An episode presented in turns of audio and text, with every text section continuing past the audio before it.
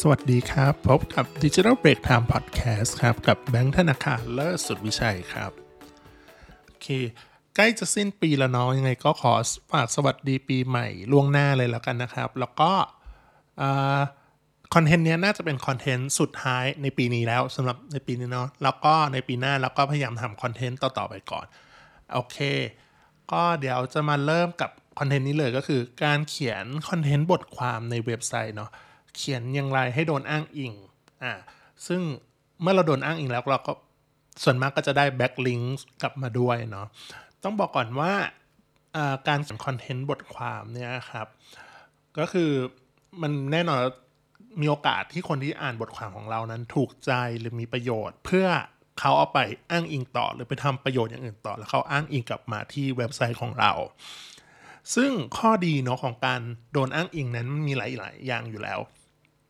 ไม่ว่าจะเป็นแบบว่าโอเคเว็บไซต์หรือว่าคนเขียนเนี่ย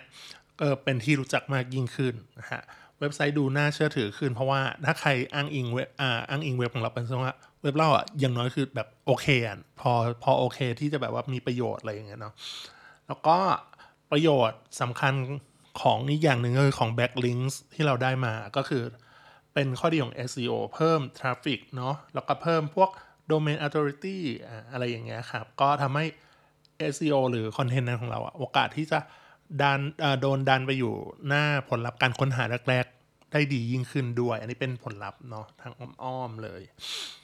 ก็โอเค แล้วก็อันนี้วันนี้จะมาแนะนำว่า เอ้ยเขียนยังไง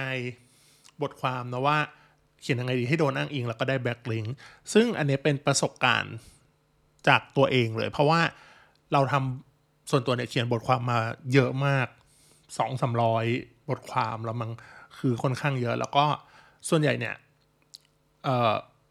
เขาเรียกอะไรคอนเทนต์บทความมันจะโดนอ้างอิงไปอย่างของส่วนตัวนะของคนอื่นไม่รู้ แต่ว่าของส่วนตัวเนี่ยจะโดนอ้างอิงไปพวกเว็บไซต์วารสารที่เก็บบารสารวิชาการ อะไรพวกเนี้ยแล้วก็การสืบค้นอะไรอย่างเงี้ยก็จะมีเอ่อแล้วก็มีพวกไปอยู่ในพวกคำเเขาเรียกอะไร วิทยานิพนธ์สารนิพนธ์พวกที่เป็นอ้างอิงอะไรเงี้ยเออรู้สึกว่าเออรู้สึกว่าเออเว็บเรามันก็เฮ้ยโอเคนะเออรู้สึกดีเหมือนกันแล้วจะเออโดนอ้างอิงอะไรเงี้ยเออรู้สึกแปลกใจอะไรเงี้ยครับแต่โอเคเลย โอเค อันนี้เราก็จะเป็นเราจะเรียงมาให้ประมาณสี่ข้อนะครับ อันดับแรกเลยก็คือ ต้องเป็นคอนเทนต์ที่มีประโยชน์เป็นที่ต้องการแล้วก็มีการค้นหาด้วย ก็คือดูนะ มันจะเป็น 3 อย่างใช่ปะมีคอนเทนต์ที่มีประโยชน์ มีมีความเป็นที่ต้องการ แล้วก็มีการค้นหาเนาะก็คือคอนเทนต์ที่เป็นบทความเนี่ยที่ดีมีประโยชน์อะดูมันดูเหมือนกว้างๆนะผิวเผินผิวเผินเนาะคอนเทนต์เนี่ยมันก็มีประโยชน์กันทั้งนั้นแหละก็จริงอะแต่คอนเทนต์ที่มีประโยชน์แบ่งออกเป็นได้หลาย ๆ แบบเนาะอันนี้เราจะแบ่งแบบง่าย ๆเลยอะไรเงี้ยคือ evergreen content อันดับแรกคือ evergreen content ก็คืออ่าคอนเทนต์ที่มีความ คอนเทนต์นี้มีการเปลี่ยนแปลงทางด้านความสดใหม่น้อย ต่อให้เวลาผ่านไปคอนเทนต์นี้ก็ยังมีประโยชน์เหมือนเดิมอะคนก็ยังค้นหาอยู่เรื่อยๆ อะไรอย่างเงี้ยครับ ถึงแม้จะเปลี่ยนไปตามเทรนด์บ้าง แต่ก็ไม่ได้มาก เขาเรียกคอนเทนต์แบบ evergreen อืมคือเขียวตลอดอะไรอย่างเงี้ย จะเหมาะมากกับคอนเทนต์ที่เป็นบล็อกบทความ เพราะคนยังค้นหาอยู่นั่นเองนะฮะ ส่วนคอนเทนต์อีกแบบก็คือ news ก็หรือที่เรารู้ก็จากนั้นก็คือข่าวนั่นเองก็คือ เป็นคอนเทนต์อัปเดตตลอดเวลา อะไรพวกนี้ตามสถานการณ์ ซึ่งเมื่อเวลาผ่านไปคนก็จะไม่ค้นหากันละหรือค้นหาน้อย ซึ่งการทำคอนเทนต์ประเภทบทความหรือบล็อกควรจะเป็น evergreen content เนาะเพราะว่ามากกว่า news เพราะว่าอะไรรู้ไหมเพราะว่าอ่าหรือจะเราจะผสมกันก็ได้แต่ว่าอยากให้เอา evergreen content มากกว่า news เนื่องจากว่าการทำ evergreen content อะมันต้องมี keyword จริงๆ ใช้หมดแหละคีย์เวิร์ด long tail คีย์เวิร์ดอะไรเงี้ยอ่า เมื่อทำแล้วเป็นประโยชน์ปุ๊บมันติดเขาเรียกว่าอะไรมีคนค้นหาอยู่เรื่อยๆ แล้วคอนเทนต์นี้มีประโยชน์มันมีโอกาสมากๆเลย เราจะไม่ต้องเป็นต้องไปอัปเดตข้อมูลอะไรใหม่ ๆ มาก ไม่เหมือนนิวส์ปุ๊บเนี่ยนิวส์เนี่ยกระแสอาจช่วงแรกอาจจะดี เพราะว่าคนค้นหาเยอะเป็นข่าวเป็นอะไรพวกนี้เนาะแต่พอเมื่อเวลาผ่านไปแล้ว คนก็จะหลงลืมแล้วก็ไม่ค้นหากันอีกละอ่า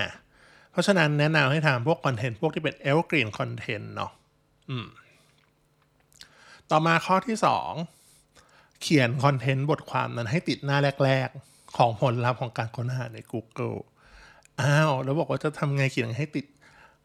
ค้นหาหน้าแรก ๆ ก็แน่นอนว่าการติดค้นผลลัพธ์การค้นหาหน้าแรกของ Google หรืออ่า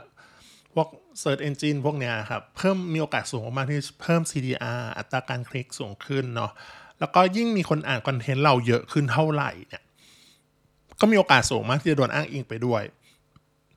เนื่องจากปกติแล้วนะการอ้างอิงมันจะมีอยู่ไม่กี่ประเด็นหรอก คนที่จะอ้างอิงก็คือมักจะต้องเขียนอะไรสักอย่างถูกปะเขาถึงจะเอาข้อมูลเราไปอ้างอิง เพื่อให้ดูน่าเชื่อถือนั้นคอนเทนต์นั้นก็คืออ่าเป็นคอนเทนต์ที่อ่าเขาเรียกว่าอะไรย่อมกดขึ้นใน Google Search ก่อนใคร เพราะว่าคนเราอยู่ดีถ้าอยากเขียนคอนเทนต์อะไรสักอย่างหนึ่งอะไรเงี้ยแล้วอยากอ้างอิงด้วยอะ Google Search เนี่ยก็ถือว่าตอบโจทย์ในการค้นหาแหล่งอ้างอิงอะไรอย่างเงี้ยถูกไหมเพราะฉะนั้นถ้าเราติดหน้าแรกๆของ Google Search แล้วเนี่ย เฮ้ยมันก็แบบมีโอกาสสูงขึ้นมาก ๆ ที่จะโดนอ้างอิงไปได้เหมือนกัน ต่อมาข้อที่ 3 บางคนบอกว่าเฮ้ยอันเนี้ยมันไม่จำเป็นต้องเป็นคอนเทนต์ที่เน้นข้อเท็จจริงหรือเน้น fact ก็ได้ครับ เป็นคอนเทนต์ประเภทแบบให้ความคิดเห็นก็โดนอ้างอิงได้อันนี้ต้องบอกก่อนเนาะอันเนี้ยส่วนตัวเลยว่าเฮ้ยเว็บไซต์ของของทางเราอะ Digital Break Time อะ fact ก็มีบ้างนะ ไม่ได้เยอะหรอกนะ ส่วนใหญ่เป็นคอนเทนต์ประเภทความคิดเห็น แล้วก็ research ที่แบบเออลองมาทำจริง ๆ อะไรอย่างเงี้ยอาจจะมีแบบพวกตัวเลขที่เป็น fact บ้าง แต่ส่วนใหญ่ก็คือเป็นคอนเทนต์ความคิดเห็นซะเกินครึ่งเลยเนาะแน่นอนว่าคอนเทนต์ที่ถูกอ้างอิงส่วนมากแน่นอนเป็นคอนเทนต์ที่เป็นข้อเท็จจริงเป็นตัวเลขอย่างเดียว ก็แน่นอนพวกนี้มันก็โดนอ้างอิงได้ง่ายอยู่แล้ว แต่ว่าคอนเทนต์ที่เป็นข้อคิดเห็นนะก็โดนอ้างอิงได้เหมือนกันอย่างที่เราเคยเล่าไปเนี่ย เพราะว่าเออ โดยเฉพาะอันนี้เราบอกก่อนนะอันนี้เนื่องจากว่าเป็นบทความทางด้านทางการตลาด หรืออะไรพวกเนี้ยทาง digital marketing อะไรพวกเนี้ยครับ ก็คือมันจะมีบางอย่างที่มันเป็นเรื่องของความคิดเห็นไปแล้ว แล้วมันเอาไอเดียไปต่อยอดได้ เออเป็นคอนเทนต์ใหม่ได้อีกอะไรอย่างเงี้ยครับ อ่า ซึ่งอย่างที่เราเคยเล่าไปแล้วตอนเกริ่นไปแล้วเบื้องต้นนะว่า เออ เว็บไซต์ของเราก็จะโดนอ้างอิงไปพวกเกี่ยวกับเอเจนซี่ด้วยกันอะไรอย่างเงี้ย แล้วก็ไปอยู่ในเว็บที่เก็บวิทยานิพนธ์สารนิพนธ์หรือแบบพวก วารสารวิชาการก็มีเว็บไซต์มหาลัยมีเว็บไซต์ธนาคารก็ด้วยนะก็มีแบบแปลกใจเหมือนกันโอเค ต่อมาข้อสุดท้ายแล้วข้อที่ 4 ก็คือ อยากให้มีชื่อผู้เขียนด้วย จะช่วยประกอบความน่าเชื่อถือมากยิ่งขึ้นอีกสุดท้ายเนาะก็คือเราเขาเรียกว่าควรจะใส่ชื่อคนเขียนเข้าไปด้วยให้รู้ว่าเออคนเขียนนั้นมีตัวตนจริงนะเออว่าใครเป็นคนเขียนแหล่งต้นทางที่มา ก็สามารถเอาชื่อเราอะไปอ้างอิงได้เลยเนาะแล้วก็เอาเว็บวางไว้หรืออะไรก็ว่ากันไป คือคนเขียนคนนี้มีตัวตนจริง ไม่ใช่ AI หรือบอทที่ไหนเขียนมาอะไรอย่างเงี้ยซึ่งอันนี้บอกก่อนว่าเป็นการสร้างเป็น personal branding ได้ด้วย อันนี้เราก็ทำอยู่เนาะ personal branding ก็คือให้คนรู้จักชื่อเรามากยิ่งขึ้นอะไรอย่างเงี้ยถึงแม้จะไม่เยอะก็ตาม โอเค อันเนี้ยทั้งหมดเนี่ยเป็นประสบการณ์ส่วนตัวเล็กๆ น้อยๆครับที่ได้รับการอ้างอิงมาเนาะแต่อย่า เขาเรียกว่าอย่าถึงขนาดใจจดใจเจาะว่าต้องได้แบ็กลิงทุกอันที่ได้ที่ได้ที่ได้มาเนาะอันนี้เราเขียนไว้ว่าเฮ้ยมันเมื่อมันเพิ่มโอกาสการอ้างอิงมาก โอกาสที่จะได้แบ็กลิงก็สูงขึ้นตามไปด้วยเนาะแต่ในความเป็นจริงอันนี้พูดก่อนว่าในความเป็นจริงปุ๊บเนี่ยเราอะโดนอ้างอิงบ่อยนะแต่ว่าบางทีลิงก์ก็ไม่ได้ใส่บางทีลิงก์เขาเรียกอะไรลิงก์ใส่แต่ไม่ทำเป็น follow ให้อะไรอย่างเงี้ยเออแล้วแต่ว่าเราก็ไม่ได้โกรธหรือไม่ได้อะไรนะก็คือ เออเราเข้าใจบางทีเขาก็แบบเอาแค่ลิงก์ไปเฉยๆ ลิงก์ที่เป็นเทคอย่างเดียว ไม่มีลิงก์ที่กดคลิกแล้วเป็นดู follow ให้ก็เลยเสอ่าจ้ะอะไรอย่างงี้ แล้วก็อันนี้ไม่ได้โกรธไม่ได้อะไร ก็อ้างอิงได้ไม่ว่ากันครับอ่าใครเคยเขียนคอนเทนต์แล้วโดนอ้างอิงบ่อยๆ แล้วแบบเฮ้ยมีเทคนิคอะไรมากกว่าเนี้ยก็สามารถมาแชร์ประสบการณ์ร่วมกันได้นะครับ